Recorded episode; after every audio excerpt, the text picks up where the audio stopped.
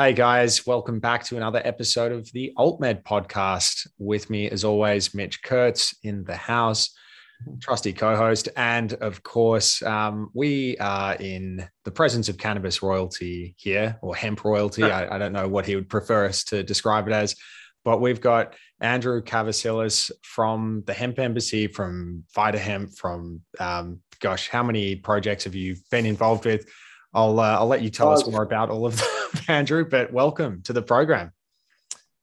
Thanks, Andrew. Great to meet you all, and Mitch. Um, yeah, and um, yeah, good on you for doing these kinds of things and and getting you know people more educated, getting on a different level.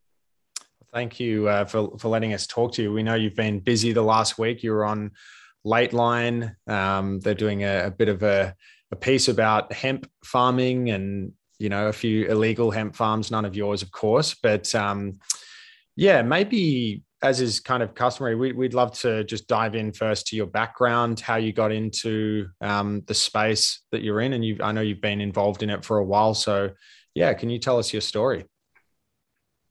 Um, yeah, I don't know. Look, I was um, had a bit of a career up in Darwin. Um, I was a um, started started with the Darwin City Council as a labourer, and then uh, ended up as an inspector after a couple of years. I didn't realise that the laziness was compulsory, and so I lasted less than two years as a labourer. And um, it was interesting. I, I, joined the inspectors up there, and and and as soon as you get a, a, job with the inspectors, they give you all these law books to read. And what happened? I fell in love with the law. Like I really liked what how it operated. I I, I kind of understood it all, and um, and look, within four years, I became the chief legal officer for, for the Darwin City Council, and I was a as even a, a, city prosecutor. I went to the police college up there and done some prosecutions training, um, and and I did. I really enjoyed that. And then you know came the, the crunch time where I really needed to get a degree if I wanted to stay in that, and I didn't want to, so uh, I left um, and became a woodworker, and then moved to Nimbin. Sort of dropped out a bit, I thought I was going to be a forest protester. I got here and went to the hemp embassy, met Michael Balderstone, and um, you know, we kind of went from there. And and and um, yeah, since then I, I, kind of delved. Before I got into it, I delved into the cannabis history and the, the, the real history of cannabis prohibition. It took me right back to the UN drug treaties and even prior to that, the League of Nations. But really mm. got a, a good handle and, and really read the drug treaties and what every government in the world signed up to. And then um, I suppose during that time, you know, this was in the in the nineties. Um, we started, um, you know, probing the, the laws here in New South Wales. Anyway, um, the the Misuse of Drugs and Trafficking Act, and noticed that it's a it's a 1985 Act, and it clearly it uh, has laws which relate to growing cannabis for medical and scientific research. So I pursued that, and um, yeah, it wasn't too long before I was growing under permits. And, and, and yes, I do use the word cannabis because I have grown high THC and low THC under permits. Um, you know, so it's all a bit mystifying to me when we look at, you know, in 2016, the government made some um, um, some amendments to the Narcotic Act to allow medical cannabis to be used here in Australia, when in fact we always were allowed to. Uh, every government is allowed to use opium, coca, and, and, cannabis for medical and scientific research. Anyway, they made a hoo ha about it. And, and, you know, as a lot of people have seen with the McNally um, review, that, you know, we really have got a set of laws that just are not fit for purpose. Um, anyway, that took it right up to the, the now. But no, over the years, yeah, just kept, we kept growing and growing. Um, um, before the Hemp Act here in New South Wales, we, w- we would always just go under the under the Section 23 of the Misuse of Drugs and Trafficking Act. We, we used to do our own sampling. We used to take it to the university.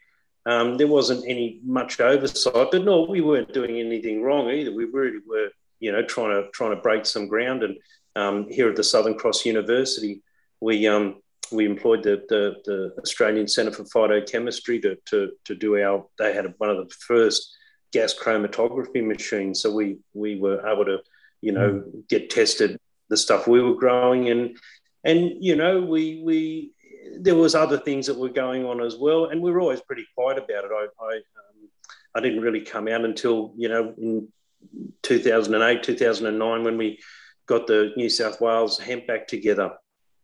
Um, but also, I should just say that yeah, when we did grow the high THC under permit. Um, um, the scoop is there, the New South Wales government didn't have the authority to issue that permit. That kind of permit can only be issued by a federal government. And back then, we didn't have an Office of Drug Control.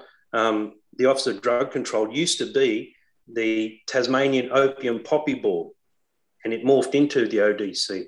Um, so a federal, yeah, only a federal government could actually issue a permit for somebody to grow high THC cannabis in a particular country. And it had to be all lawful from a lawful source, mm. um, everything like that. And that's always been the problem. And if anyone has a look, you know, you've probably seen um, there, there is problems and issues with like in, in have you ever heard of NIDA, the National Institute of Drug Abuse? Yeah. In the US? Yeah. Yep. So that's the only lawful source of cannabis in the world, internationally recognized lawful source of cannabis for medical and scientific research. So, for instance, when the Swinburne University were, got some money off Vic Health, Vic Roads to do to do some stuff on, on saliva testing back in 2005 or six, that's where they got their cannabis from, joints from from NIDA. Um, so yeah, getting back to you know growing high THC under permit, no one really had done that since since 1990, uh, since 2001, 2002. And nobody done that really in Australia until Daniel Andrews authorised and sanctioned that grow down in Victoria, which, you know, was a grow, but most of it was in quarantine. It was never ever going to be used for medical purposes. That's so you know, there's lots of stories. My raves are too long. You've got to pull me up sometimes, guys. No, that's what so we anyway, want. That's what we like. Yeah, people I, want to hear the raves. They, anyway. they, they, they hear from us every week. Uh, it's more interesting to hear about people like yourself who've been doing the work over oof, decades. Yeah. So you know that that's that's um, you know, and the stories get you know longer and deeper. I, I mentioned NIDA because yeah, I did get a visit from NIDA a couple of years after we we released some research from that that that um, high THC grow, and they made it really well known that that's not on what happened. It would never happen again. We also got a visit from GlaxoSmithKline, um, who have the they're one of the two companies that grow half the world's opium here in Australia. Yeah. You've got GlaxoSmithKline and Johnson, and you've got this Taz alkaloid, but really that's um, that's that's just an offshoot of J and J. So, you know, Australia is one of the few countries in the world that makes money on the drug treaty because that same drug treaty gives us the power, the authority to let two foreign companies, in effect, grow half the world's opium here in Australia. Um, so, you know, politicians have had to really move with the time, I suppose, move make movements. Politicians have tried to do medical cannabis here in New South Wales before. You, I don't know if you remember Bob Carr having a big go at it. Um, well, Bob Carr, uh, if yeah. anyone cares to have a yeah. So would... you know, he they really they really tried. There was like four members of the of the cabinet who were using either them or their family were using cannabis for medical purposes, and mm-hmm. all illicit couldn't. And, and yeah, Bob Carr and the, that cabinet at the time really thought that they were going to be able to do medical cannabis, but they really had to pull their head in and they couldn't do it. They um, got an expert working party together, which was chaired by Professor Wayne Hall. And if you look at his name, he'll always muddy the water. Have a look at any inquiries or anything we do. Wayne Hall will. All, he used to be chair of the of the NDRC, the National Drug and Alcohol Research Centre, and they used to do some really good work um, until they didn't. And um, but you know, it was like you know, Professor Hall was given a, a, good thank you for, for toeing the line. He became a member of the board, the INCB. All of us, any, if you're if you have you heard of the INCB? That that's the International Narcotic Control Board. So mm. Wayne Hall up being on that board, and it was like a you know a thank you for for for, for killing off New South Wales medical well, cannabis. because I, um, I, and I, I, appreciate that this is a, a world that you would have spent you know some time and you've seen the evolving regulations. But for our you know our listeners who might be unfamiliar with this you referenced the treaty. So you're talking about the 1967 narcotics treaty that nixon brought in that was signed by how many countries? Australia's a signatory to it. But maybe if you can talk to us about that how it works in terms of countries need to declare certain amounts of you know volume of, of scheduled yeah. substances. So talk us through it. Yeah. So how that works is like the ODC should be that that that the ODC or used to be the Tassie Opium Board. That is the body that um, so you've got the INCB, it's a board, and it's set up to not be politically influenced. So a government can't go to the INCB and say, take cannabis off this or do that. It doesn't work like that. Um, they're, they're there to administer it and make sure that governments, um, the payoff is, so every government, it started back in 37, but anyway, it got through to, and there's been several iterations of it, but they, the payoff is that no, here's the thing no government owns any medicine, right? No government owns any medicine. So if you understand, and they definitely, no country, no government owns opium, coca, or, or, or, or cannabis. So if you understand that, you've got to know that companies own it. So mm. all the governments signed up. The payoff is that the companies will evenly distribute all the drugs that governments and countries need for their health system.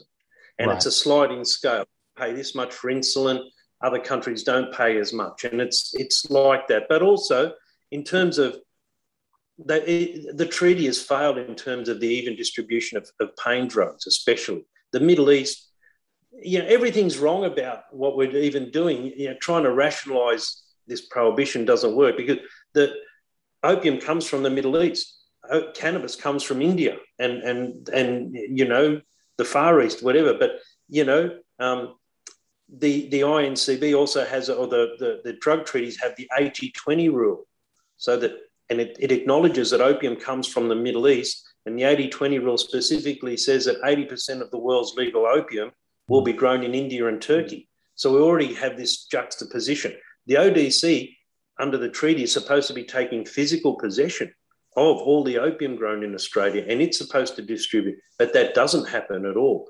So you can't rationalize what's going on, nor can we, if you understand what's going on, you, you can't really ignore and so, and so under this, this, so this treaty basically, so we have a situation where Tasmania, for example, under this very treaty, produces something like half the world's opium supplies. It might even be more um, legal opium supply. Um, so that's allocated by the INCB. Is that, is that what it's called? Yeah, well, yeah, yeah, the INCB, but they're always making um, they're always taking the view that we have far too much opium straw and opium paste in in in in reserve. They they're kind of not happy about the amount that's there, but you know they kind of have to have it there because you have a look at you know the kind of addiction and opioid epidemic going on in the US and and and mm-hmm. anywhere else they can get it into. You've got Southeast Asia screaming at the moment. They don't want you know these companies to start introducing the kind of prescription medications that have been killing people overseas. And it's a, another side story, but the, um, mm. the, the, you know we, we, we, we break the we break the treaty in so many ways, um, and and it's not so much that the government has much say in it either. You know, we can talk about the politicians, but above the politicians, you've got a, a whole group of public servants that get paid more than the minister, and these yeah. guys they they they're there where the Labor or Liberal get in. These guys are there. Um, you know, is that where cunts like? Is that where um is that where medicinal cannabis comes in to alleviate some of the stress on the the opiate addiction? Uh, you know, they talk about it. I know there's a pretty heavy movement in, in Canada that it says it can help. You know, if somebody really wants to give up um, using hard drugs, you know, yeah, you'd think that that you know that would be the case the argument kind of falls over because you have a look at you have a look at you know places in the US where cannabis is legal, and yet they still got a rampant opium addiction problem, um, and we don't really know what to look. Same in Canada as well. You'd think with that with a place you know with cannabis available everywhere, you wouldn't have so much addiction, but you know who knows what what you know what underlies the cause of addiction with with different people it could be trauma it could be a lot of things and pot just doesn't cut it i mean i I don't see cannabis as a panacea for everything either. In fact, you know, sometimes I, th- I don't think cannabis cures anything, but it does enough. It, it has a far good enough profile and beneficial outcomes that it doesn't really have to cure cancer or, or, or you know, help, you, know, cure you know particular addictions to, to, to whatever other drugs.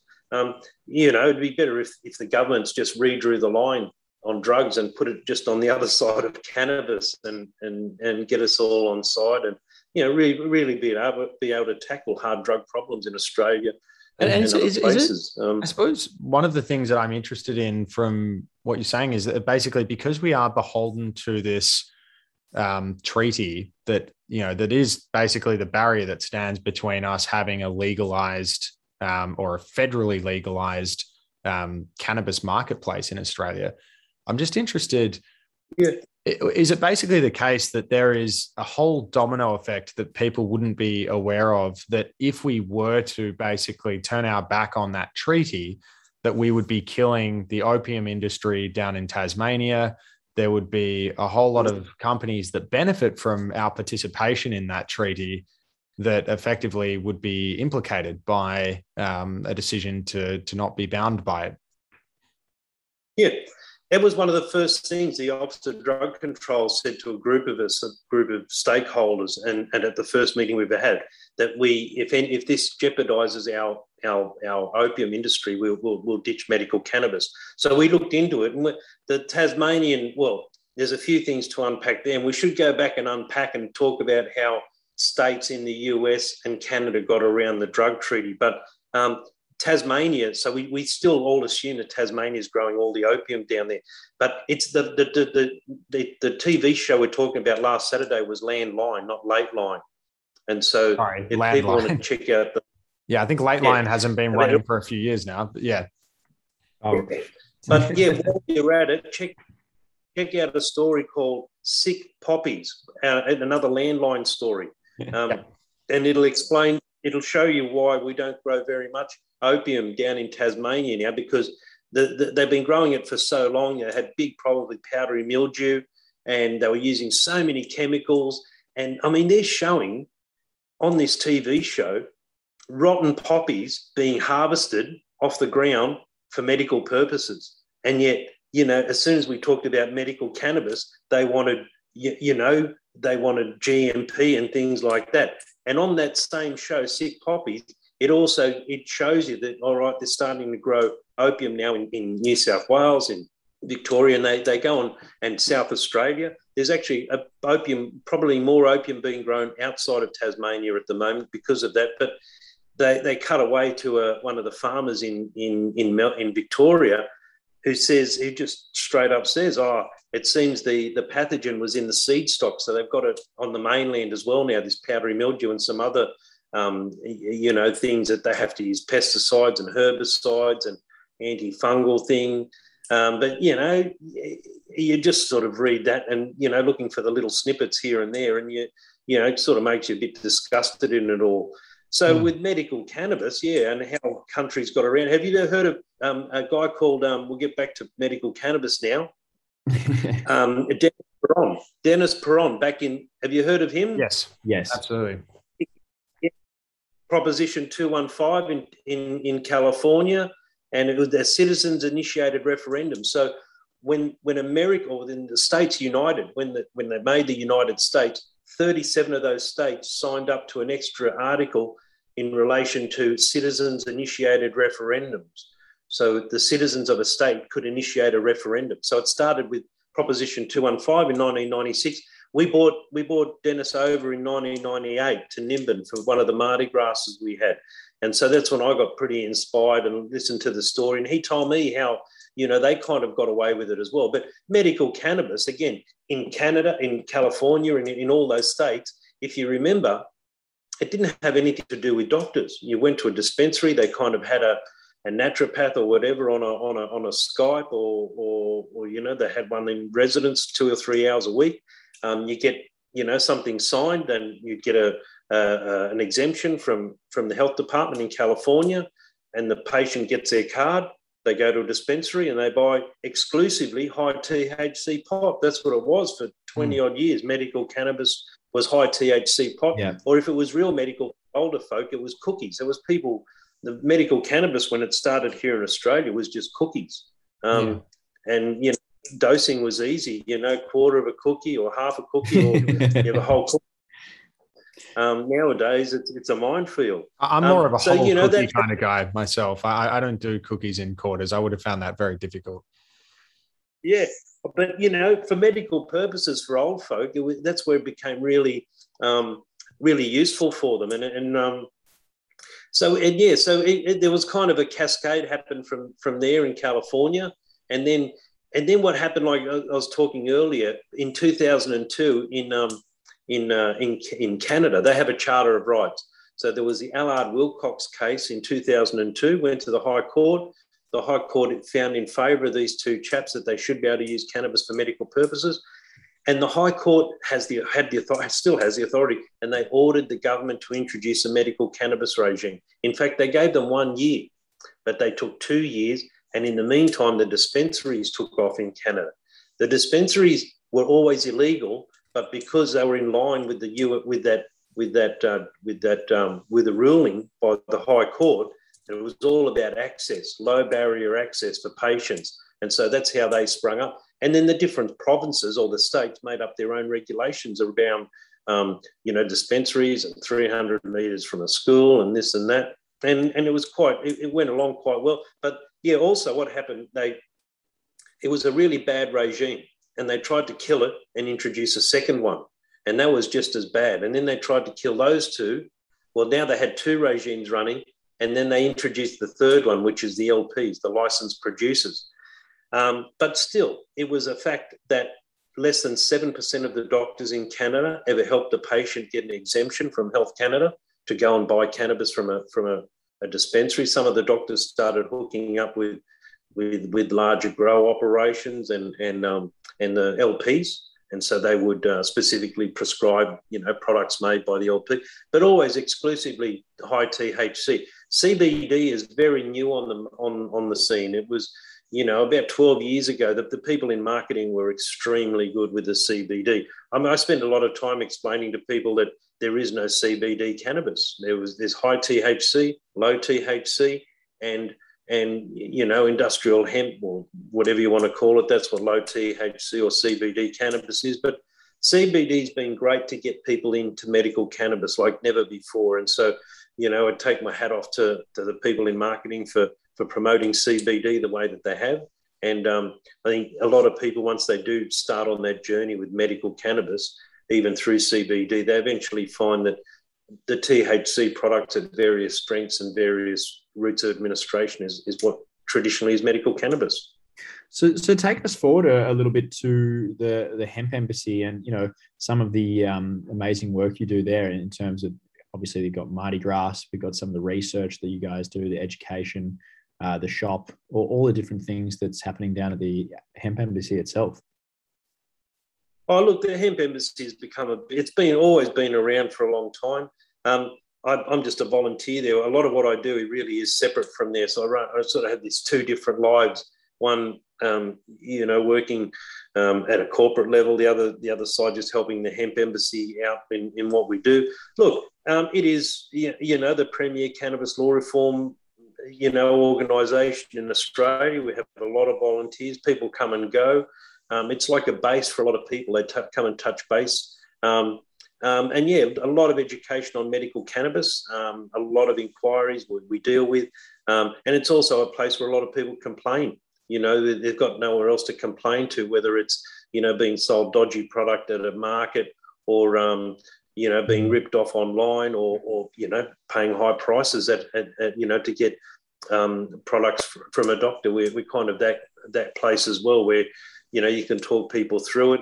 Um, and yeah, we get to learn a lot. People ring up and, and, you know, from all over the country and contact us from all over the world. So it's kind of a, um, it's a bit of a mecca, you know. Uh, I think a lot of people just come to Nimbin really to come to and experience the hemp embassy. We, we have a great range of books um, great articles, great posters, T-shirts, um, um, um, mad, you know, bong collections and stuff like that. Bongs from the um, and and yeah, attached to that is a hemp bar, and um, I suppose that's as far as I can talk about. No, I, I like it. We, embassy, I've always wanted to, to go up and visit. I um I want to ask you about uh, just some of the particular hemp growing activities that you've been involved with. You've been a hemp farmer for a long time now.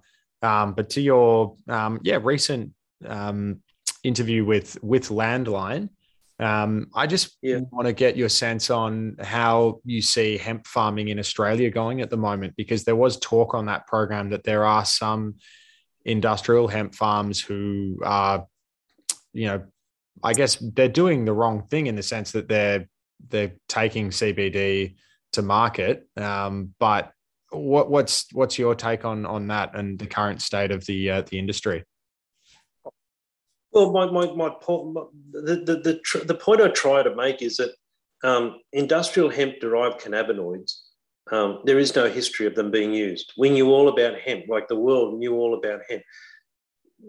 Um, uh, have you heard of the book Sir Joseph Banks and the Question of Hemp? I don't know it. No. Yeah. Okay. Here's a bit of a history lesson. Um, again, just I jog your memory. So before, you know, you agree we're having wars now for oil, the future supply of oil. Yeah. Or yeah. Well, before oil came along, hemp used to all, all the hemp basically all came from Russia and the Ukraine. They were like the Middle East. So you had all these European countries, Portugal, Spain, uh, Belgium, the Dutch, the, um, the, the, the, the, French, the English.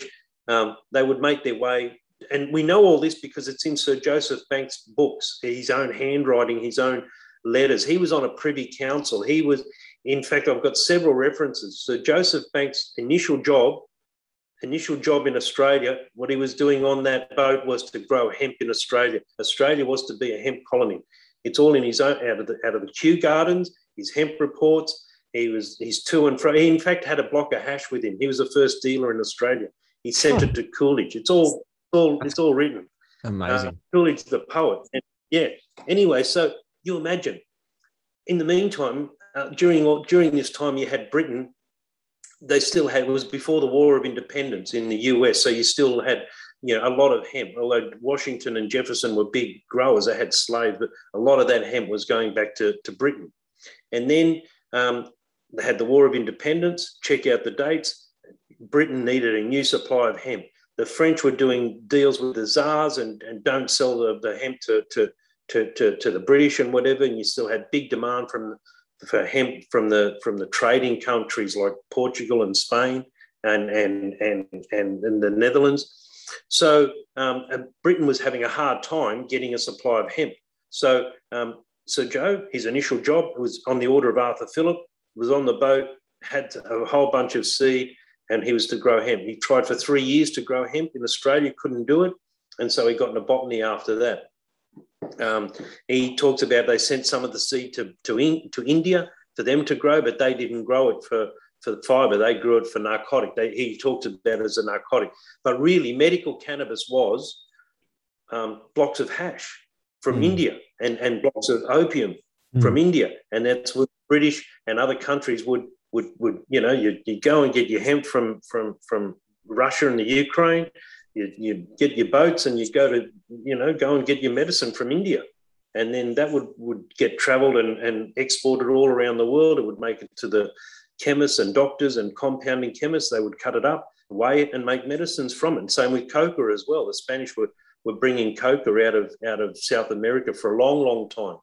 Um, these laws are really, really new. So um, if, you, if you can get your head around that, um, so yeah, so Joseph Banks, we were going to be a hemp colony. There's no, like I said, it's really new. This whole um, talk of CBD. Um, another good example, and more recently, um, the 2008 New South Wales Hemp Act. If you, we went back and had a look, and we, we read through the entire parliamentary debates. Not one mention of CBD.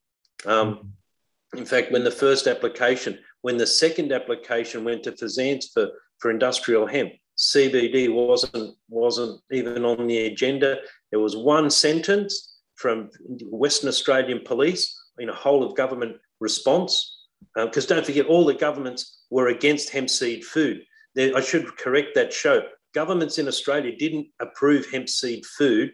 They exhausted every avenue to block it, and they couldn't block it anymore, and it had to get approved. Basically, they got sidestepped. But yeah, they threw everything at it, including Western Australia Police mentioning CBD has psychoactive effects and you should we hmm. should check into it. So you know, industrial hemp's never been an issue. Most of the world, don't forget, never stopped. The, the UN drug treaty also has an article which says that this, art, this, this, this treaty doesn't apply to industrial hemp grown for seed or fibre.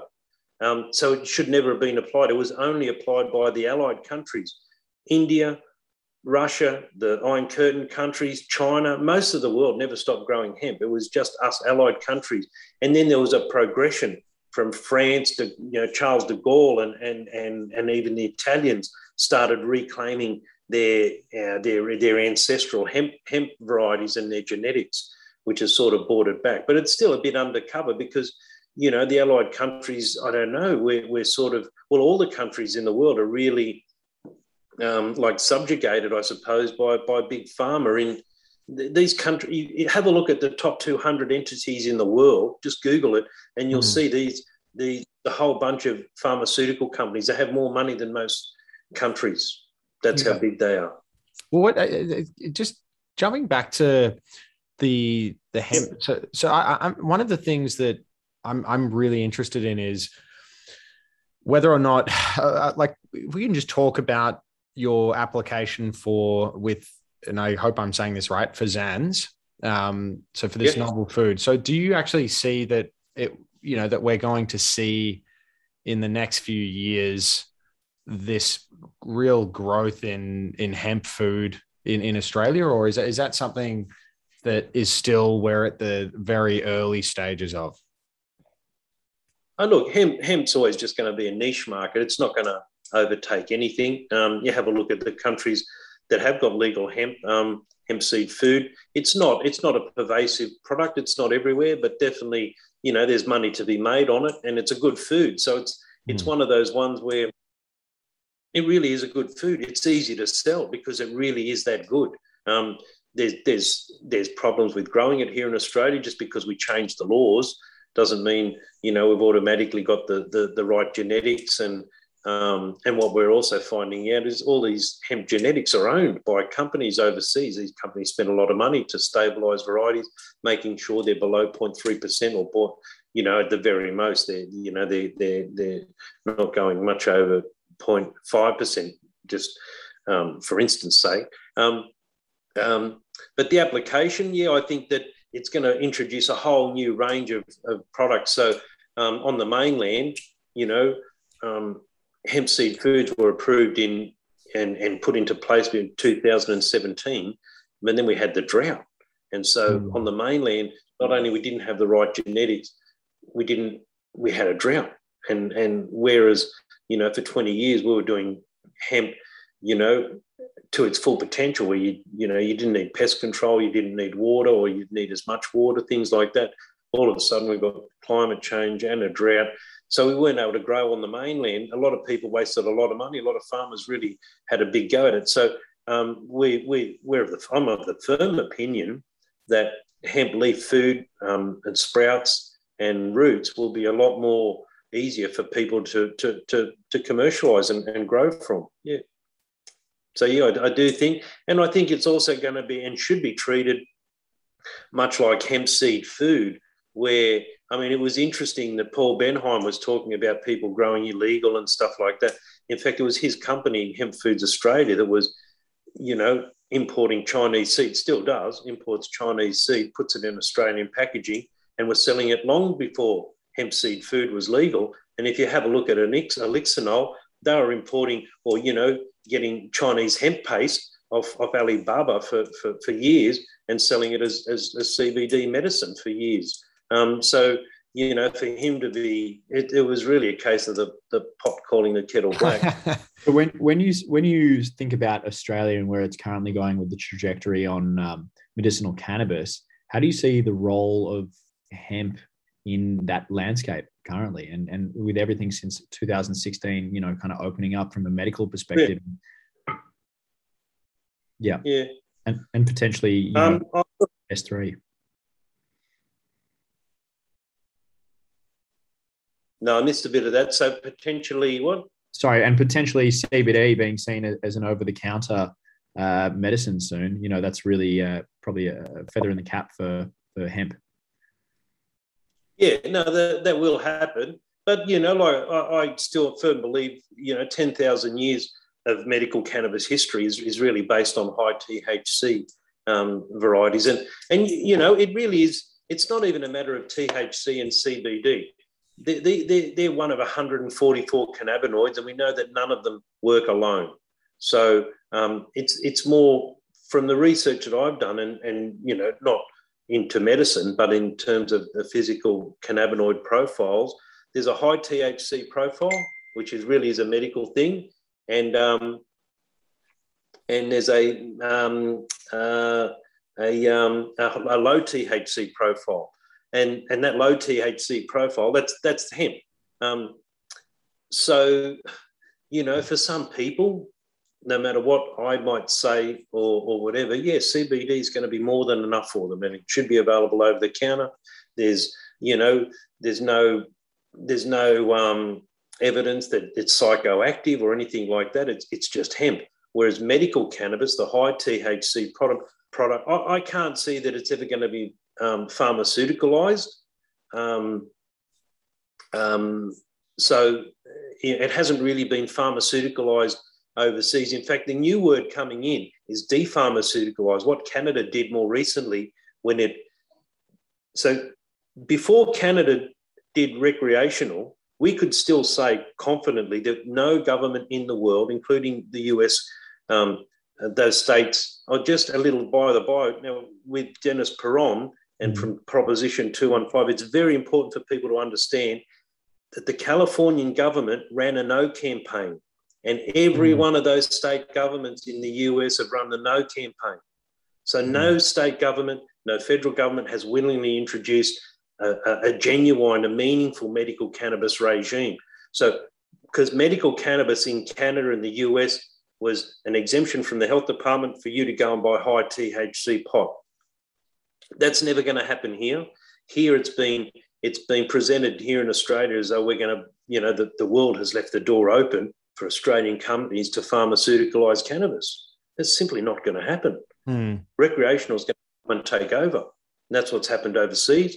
It, it, you, you have to be looking at that. That's what's happened everywhere. And there was a big fight in California more recently where the die-hard medical cannabis people were telling when the new referendum came up for or proposition for recreational, there was a big fight between the two communities, the recreational and the medical. But recreational won.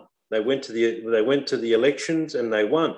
Most of those medical cannabis growers, most all of them, have lost. You know, over the years since recreational came in, have lost. They can't really do what they were doing before, and now you've got new regulations and, and different permits, and and and so you know that's fallen a bit by the wayside. And the same's happened in in, in Canada, where the, the word depharmaceuticalisation of cannabis is really taking place, where people now, especially older folk who finally are wanting to use cannabis for medical purposes, well, it's no use going to your doctor. Most of the doctors don't even handle that. Um, and um, was more paperwork. go to one of the rec- yeah. yeah, that's right. And yeah, yeah, and if you go to one of the recreational depots, um, you know, they just want to sell your pot for 17 bucks a gram and they don't know which one is good for your cancer or they don't know which one's good for your for your anxiety and that they'll give you a bit of a rave, but it's not the same and it's, you know, generally smoked. Um, um, we're watching the resurgence now in Canada of, of the dispensaries, the non-for-profits, because that's where people can go and get good information about particular products that, that these people make. They're, they're a lot higher, higher in, in um, in higher doses as well, because the regulations on edibles in Canada now are quite ridiculous, in fact. And so the high dose um, oral, uh, oral dosing is, is sort of making its way back into, into the marketplace. And more so the education. Yeah, people don't can't get any education. Whereas here in Australia, it's just this, this hybrid of all of a sudden doctors from not knowing anything are now prescribing industrial hemp potions and you know, I, I yeah. just some of the stories we hear out of out of from patients is is, is incredible. Well, I'm, I'm I'm I'm hopeful that if Australia does move to a recreational model somewhere down the line, that we still find ourselves with access to to really good quality products. But of course, to your point about the current situation in in Canada, it really is going to depend on you know the quality of advice and information that people have access to. Um, but oh my goodness, that's mm. it's been a um, an amazing chat because you've I feel like you've sown so many seeds. Mitch and I've got about 200 things that we can um, basically look into now. But you're a wealth of information. You've obviously been uh, there along the journey and, and seeing the way that Australia has you know, very much, um, you know, at, a much lagged pace compared to the rest of the world, really come to the party with, um, with, with starting to uh, to see the benefits of, of allowing hemp and cannabis use. So, do want to say thank you so much for um, for your time. I, I, I imagine when Mitch and I finally can travel out of lockdown, we'll um, we'll have to swing by the hemp embassy and you know check it out with you come to one of the farms. It's probably just as exciting, you know. Yeah, I mean, some of the We'd stuff. Love that. The university. Yeah, the university. I mean, yeah, that's what there's. You know, yeah, just um, give you a quick rundown what's happening there. Um, I've put on. We, we have two master's students, and and recently myself, I put on another a PhD student, and um, yeah, we're doing some really great work here at the Southern Cross Uni. Um, we're looking at um, uh, feminisation. One of the main things we're looking at feminisation, as well as you know other nutritional parts of the of, of, the plant. In fact, we're looking at everything but the cannabinoids. When you have a look at terpenes and and and flavonoids and and um, mm. Uh, sterols and phenols, the, the plant is amazing. Yeah, well, we'd love to come up and see it. And I, I yeah, I haven't actually been to a hemp farm before, but um, yeah, after looking at some of those clips that were in the yeah the landline documentary, it, it looks uh, quite amazing what um Only what you're doing up there. So we'll swing by. Um, Mitch, did you have a final yeah. word at all? Yeah, no, I, am thinking we can do a live stream straight from the uh, from the farm itself, from the hemp farm. We yeah, we'll I reckon that's lock, uh, lock that in. When we can travel, we'll uh, we'll come up and do a, a, live stream up there. Oh, mate, I can go. And, I can go and sit in there, and I can live stream to you. You can just sit there. Now, all the best to you. Guys. No, look, you guys in lock, we're in lockdown too, but Nimbin lockdown's a bit different from you guys' lockdown. But um, um, look, yeah. we're all in it together, and um, you know, just just hope that you know, just we all get on and, and do it. Yeah, I'm um, I'm definitely on the vax side. Go and get your vaccinations, everyone, and let's get to the eighty percent. Absolutely, no, and we um, yeah, definitely getting through some of us with uh, the aid of some CBD oil, um, anecdotally. So. Um, no, thanks so much for your time, Andrew. We'll um, we'll keep in touch and uh, yeah, let's speak again soon. All right, guys. Thank you very much. Keep up the good work. Thanks, yeah, Andrew. It's great having you. Cheers.